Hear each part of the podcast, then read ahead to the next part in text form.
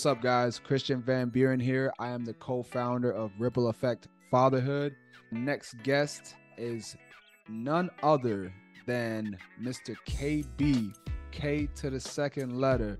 Uh, if you know anything about me, I am a big KB fan.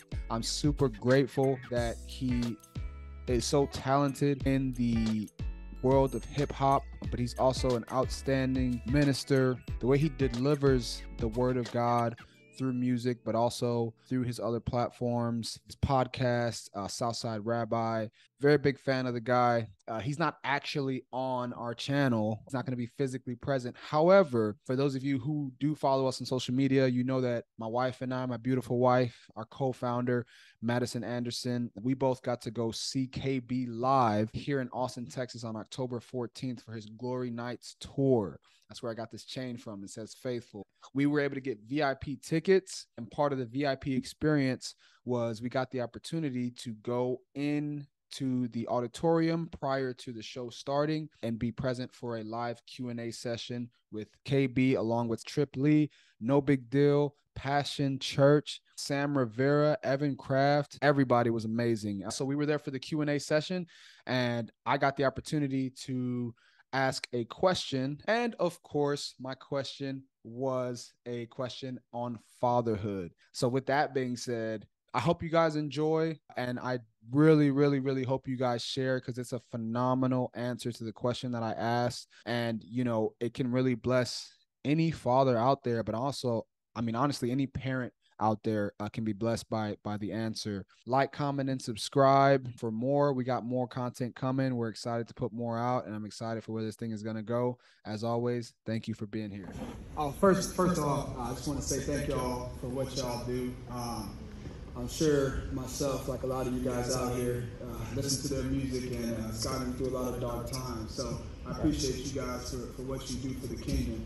My question is for KB. A wise man once said, uh, I'm teaching my boys, grind up and hire yourself. That way you cannot be unemployed. How would you explain the spiritual significance of this lesson to a new father who never received that himself?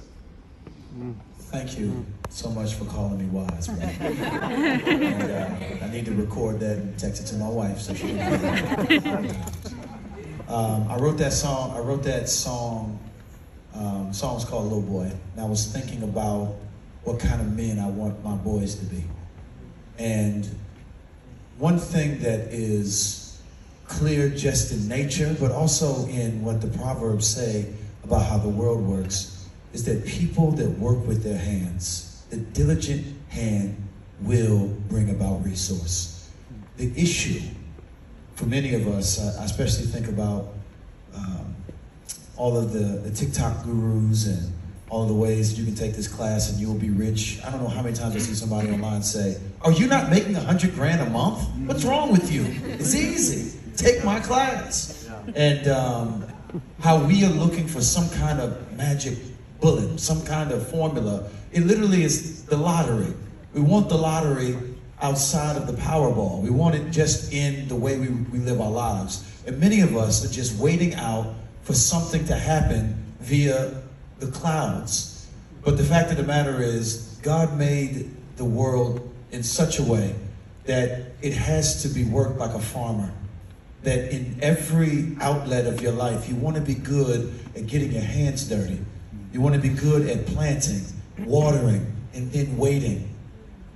Planting, water, waiting, planting, water, waiting. And then when there is a harvest, you bring that harvest, you don't spend it uh, uh, haphazardly, but you want to be wise about it. You want to think about how you might be able to serve other people with it. How might this impact your children? I want my boys to be asking themselves not what kind of career they want. I want them to be asking what kind of men do they want to be. You want to be a hardworking man, a loving man, a patient man, a man of ideas, but also execution. The idea that I had in that song is that if I can teach my boys to be no stranger to working hard as the means to everything. This isn't us just, may seem like you come to even an event like this and Folks didn't just walk onto this stage and all of a sudden there's, you know, an audience and, and production and everything is on the back of faithful labor. You labor as hard as you can. You ask God to bless it. That is the way. And that what I have found in my own life and the lives of those around me, the men and women that can give themselves to that discipline, they do not go without.